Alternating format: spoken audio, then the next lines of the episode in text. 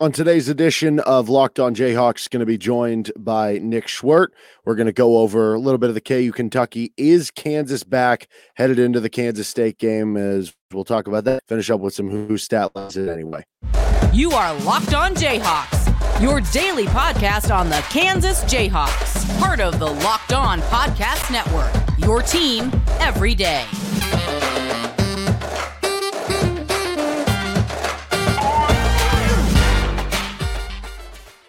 I'm Derek Johnson. Thanks for making Locked On Jayhawks your first listen every day. You can find me as well, Rock Chalk Sports Talk, 3 to 6, Monday through Friday on KLWN in Lawrence. You can find my co host for today's episode, Nick Schwerdt, uh, at Nick underscore Schwerdt on uh, Twitter. You can find him with uh, Cody and Gold in the afternoons, 10 to 2 on 610 in Kansas City, Waving the Wheat podcast with Odyssey as well. Uh, so, on today's edition of the show, KU bounces back. They end their three game losing streak. We're going to talk a little reactions with KU Kentucky game, what it means for this team, if it's just nothing or if it means they're kind of back and they figured some things out. And then we're going to get on to some Kansas State talk. We'll finish up with a uh, always fun segment. Whose stat line is it anyway? First, this episode though is brought to you by Fan Sportsbook, the official sportsbook of Locked On. Make every moment more. Visit FanDuel.com slash lawn today to get started. Okay, Kansas uh, takes down Kentucky, and you know it's funny because when when Kansas loses a game to Kentucky, it's always like, well, you know, it didn't it didn't really matter. But when you win the game, you see Bill Self having like the fist pump, beating Kentucky, and obviously it means a lot for this team coming off of three straight losses. And I think there were a lot of things you can individually take away and go, well, Jalen again looked like a National Player of the Year candidate, or uh, Kevin McCullar did a lot of you know really good things to help you win that game or Dajuan Harris bounced back. KJ Adams bounced back. Uh, you saw some bench contributions from, you know, some of the bench centers like Ernest Udeh that that was kind of impressive. Um, what was your biggest overall takeaway from the Kentucky win to, you know, possibly this team's future of where they need to go? Well, I think I would start with my biggest questions going into the game. My biggest questions uh, in the midst of that three game losing streak was are you going to get any production from the bench and can your guard play improve? The guard play question kind of answers itself. Unless you think that Dajuan Harris and Kevin McCullar are going to be stuck in this perpetual rut all season long, then what fixes that is time. The bench play, though, is the bigger question that I think is going to be a question all season long. Because at this point, unless Ernest Udeh is coming off the bench giving you 15, 20 solid minutes a night, I expect that to be a revolving door. I still expect there to be nights where he doesn't play that much, or where Zach Clemence is the first big off the bench, or where Zuby Ejiofor continues to get run, or where you just don't go to the bigs on the bench at all. And it goes back to what we've seen for much of this year, which has been a combination of Joe Yesufu and Bobby Pettiford being the only guys really giving you quality minutes off the, men- the bench. It's nice to see Ernest be that guy because for a lot of fans, and I think I would probably even lump myself into this boat – your attention always goes to the most talented players.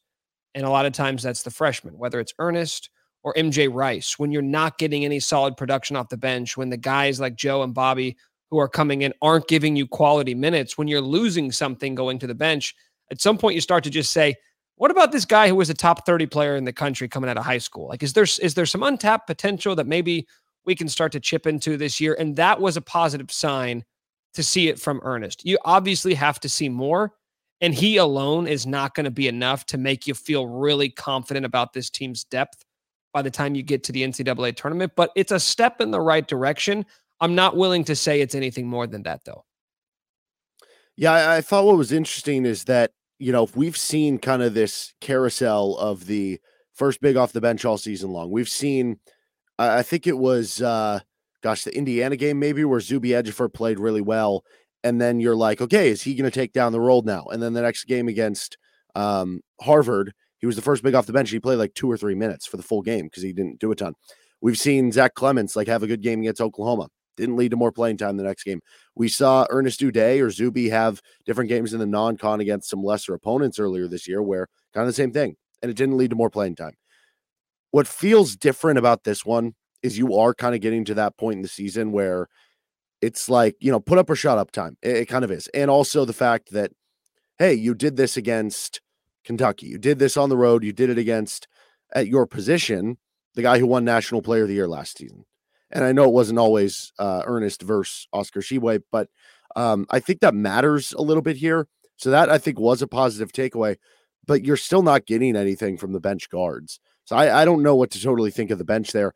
Uh, but I, I think the biggest takeaway for me was just the bounce back of Dajuan Harris and KJ Adams because what's funny with with Dajuan specifically, like with KJ, you could understand you go through some ups and downs, and that's what happened in the Baylor and uh, the game before that against TCU, where I think in the two games combined, you went two for eleven.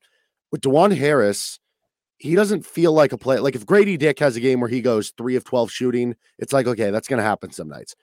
Dajuan Harris doesn't seem to play a game that has a lot of highs and lows. It's usually steady. So I don't know what was going on there, but I think to me that was the biggest takeaway of getting him in the positive track because that's supposed to be your guy who is always steady. Yeah, but did you have concerns about Dajuan no. before the game? Yeah, that, that's kind of where I was at because that was one thing that was leading to Kansas's losses was two guys that you needed to have play well for you. Your two starting guards weren't playing well.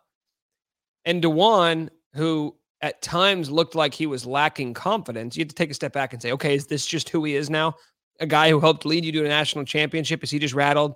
He's never going to get it back. The guys who have the equity, you don't worry about. Kevin's a little bit different because he wasn't on this team last year, but that also leads to, I think, some confusion as to who he is because he wasn't playing well either. And so when you've got two guys, your two starting guards who aren't scoring the ball, and you're losing games, all of a sudden it becomes an issue when it wasn't an issue when it wasn't an issue when KU was, you know, the number two team in the country. It only became an issue when they started losing games. Anybody who watched Kevin McCullar at Texas Tech, like what you've gotten from him this year at Kansas is exactly what Texas Tech got from him for three years. This is who he is. He's not a good shooter. He is a streaky scorer, but he's a high high IQ player. He will do a little bit of everything, and he is one of the premier defenders in the front court or in the backcourt, excuse me, that the nation has to offer. So I never really was concerned about Dajuan. The problem has been you can't afford to take either one of those guys off the court for a second because when you were bringing Joe and Bobby in, it was a net negative. They weren't giving you anything. So what does that do? It puts even more of an emphasis on Dajuan and Kevin to play well, knowing that there are no reinforcements coming in off the bench. So I think maybe the people, I think fans were maybe a little bit too hard on those guys. I'm not saying that everybody was, th- you know, throwing them under the bus, but we everybody was immediately focusing their attention to those dudes when I feel like the story was what we started talking about the fact that there is no one to give them a breather coming in off the bench. Yeah, and I still don't know if you really solved that in that game. Uh, we had the the comments from Bill Self about Joe Yesufu at Hawk Talk, how you know he was like I think he can be the guy who scores for us off the bench. And uh, he told Joe as, as the story was relayed to us. Um, he after he got off, he he like stopped him and goes, uh, you know, I, I meant what I said. Like you can be that guy and you need to be that guy for us. And then Joe comes in and he hesitates on a shot, misses it, and yeah, back to kind of square one there. Um, so as far as as far as like is this team back? Are they back to being, I don't know, to where they were, I guess, before the three straight losses, or even to like where they were after the K State loss, because that wasn't like a huge deal. Um, are they there? Like, do you, do you view the Kansas State game on Tuesday night? Do you view it any different now that they beat Kentucky as opposed to if they would have lost that game? No, I think, well, maybe this is the same answer, but I think they are the exact team that they were before the K State loss.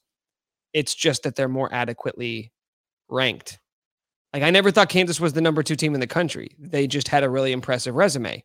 Now that you tack on three losses and an impressive road win over an SEC team, I think they're about where they're at. I think they're a fringe top 10 team with potential to, to crack into that elite status of the top four, five, six teams in the country if a few things change. If one of these guys off the bench, if a couple of these guys off the bench emerge and can be real contributors right? If Grady Dick can maybe take that next step to becoming a really lethal player to somebody who asserts himself every single night. But I don't view them any worse or better or back to normal. I feel like they've mostly been the same team. They went through a midseason rut.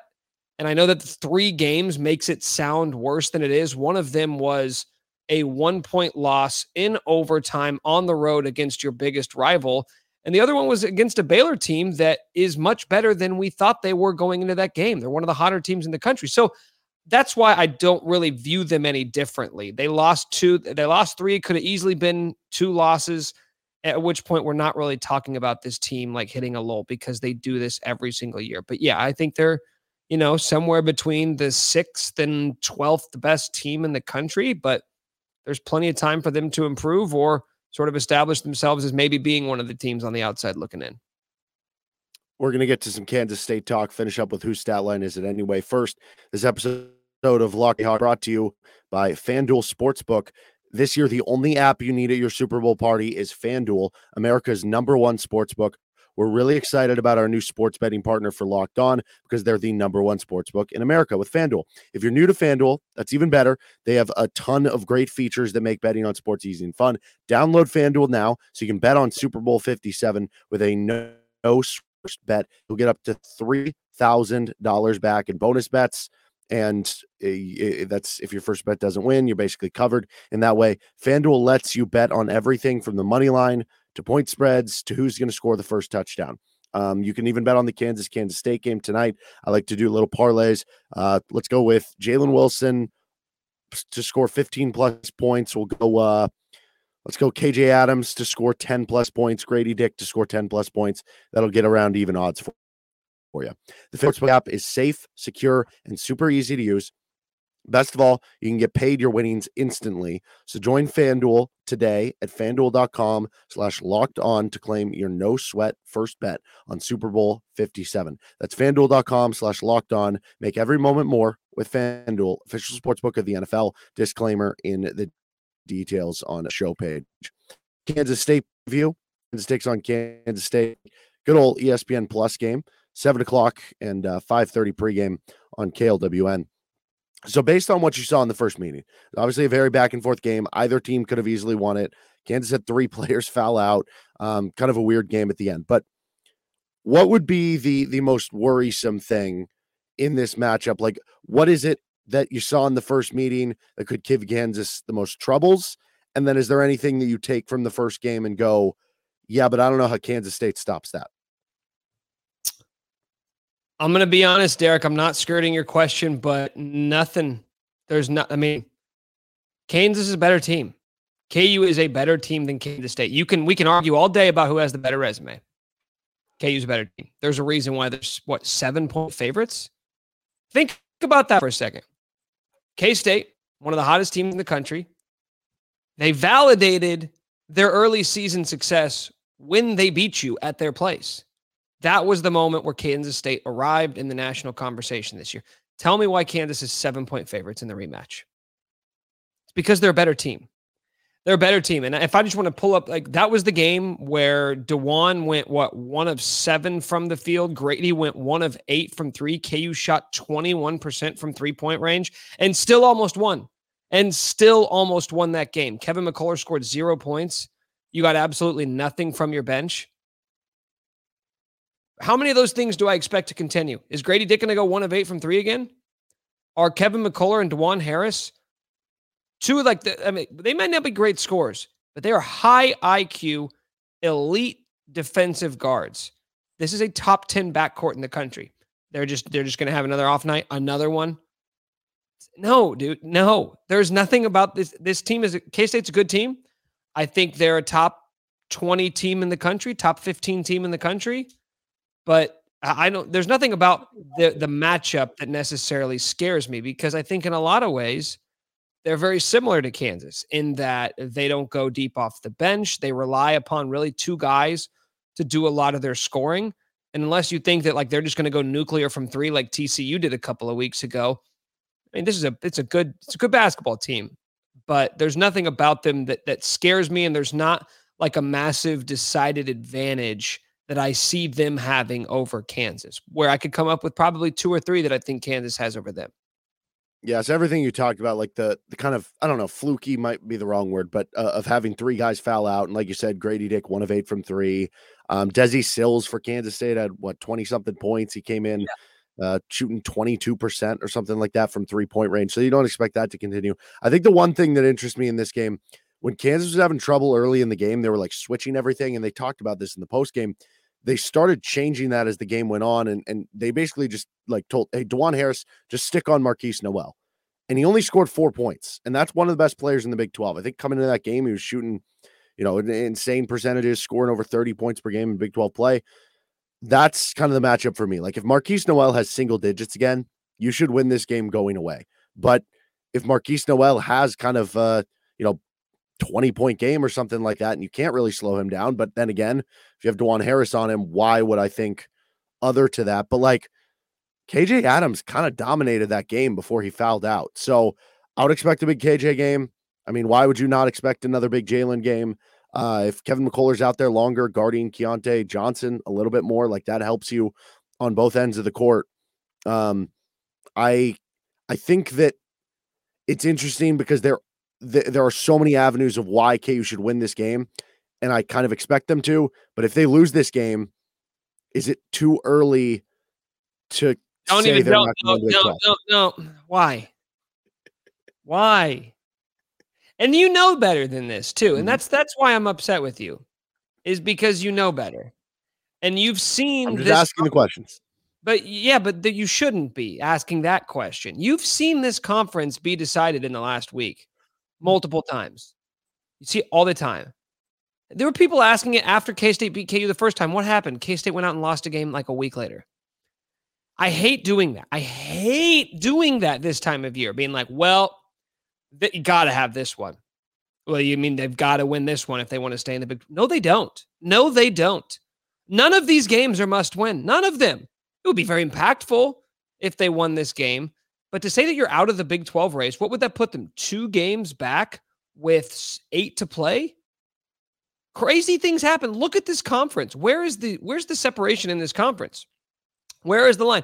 Uh, it's a serious question for you. Where do you see the line in this conference? Because I think it's after five. I think between KU, K State, Iowa State, TCU, Baylor, oh, and Texas. So six. All where where is the line between those six teams? There's really not. I, I mean, the only difference is like you could say, oh, this team's better with their A plus game. This team's C plus game is better than the other. Like that's the only difference. Some teams are more consistent. Some teams have a better ceiling game. Like I think TCU has the best A plus game in the conference, but TCU doesn't play their A plus game a lot. You know, so it, it's all the same. But so that's so that's kind of my point though, is because when you get to like that number of six, and maybe you think one of those teams doesn't belong, maybe you think TCU doesn't belong, or that Iowa State doesn't belong. Well, when you get to enough of those teams, they got to start playing each other. All of these teams got to play each other, and some of them multiple times still.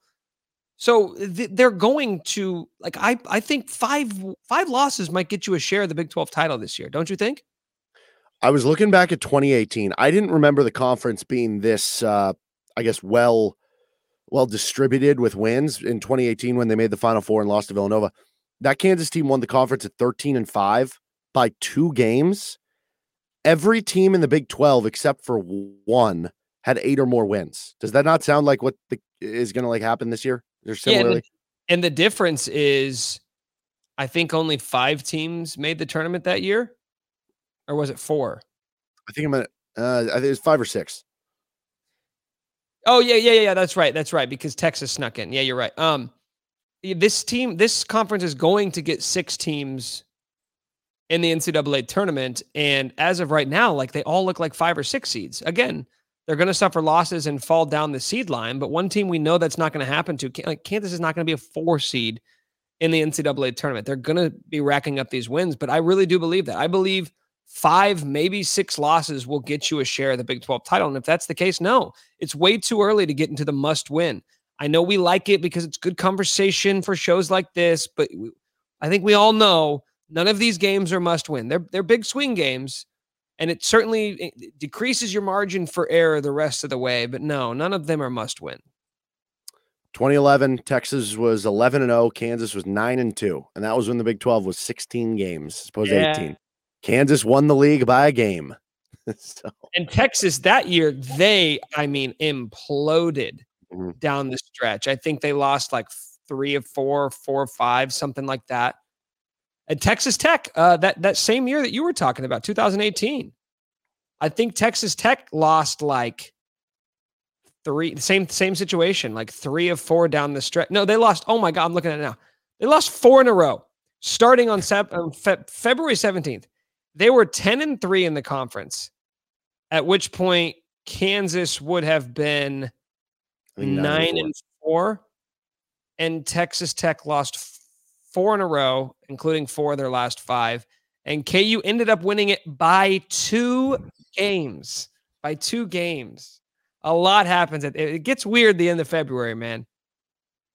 All right, let's finish things up. Whose stat line is it anyway? This is locked on Jayhawks. So first up for this week, whose stat line is it anyway? I I haven't been keeping a record at all of how you've been doing, but I know it's very good. You, you have a very good percentage. I think you've only missed, missed like one. one. Yeah, I missed one. It was the last episode we did. All right, this one uh, I think is gonna be a loss for I don't know maybe because you have to get three on this first one. This is a nation of three players against Kentucky, 17 minutes total, zero points, one assist, one turnover, three fouls. What three players put that together? Okay, so 17 minutes. What was the next stat? Zero points, one assist, one turnover, three fouls. Okay, so it's not Ernest because he scored. Um, one of them is Joe. Yes. Mm, well, Bobby, Bobby, Bobby, and Joe. Yes.